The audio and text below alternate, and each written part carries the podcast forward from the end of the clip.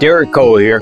You've heard me and my brother Scott on the radio every day for nearly three years now, so you're probably aware that I was diagnosed with multiple sclerosis back in 2012. Although there's no cure for MS and I certainly can't control my diagnosis, I've learned that I can control what I put in my body, what I eat, what I drink, and probably most importantly of all, I can control the air I breathe at home. I've seen firsthand how health can dramatically improve simply by purifying the air inside your home. That's why I'm slightly obsessive about improving indoor air quality for you and your family. Call Simmons One Hour. We have a number of air sanitizing solutions for your home, which eliminate up to 99% of harmful airborne particles and pathogens. You know, things like mold and dust, and bacteria, and yes, even viruses too. Create a healthier home. Breathe clean air today. For more, visit SimmonsOneHour.com.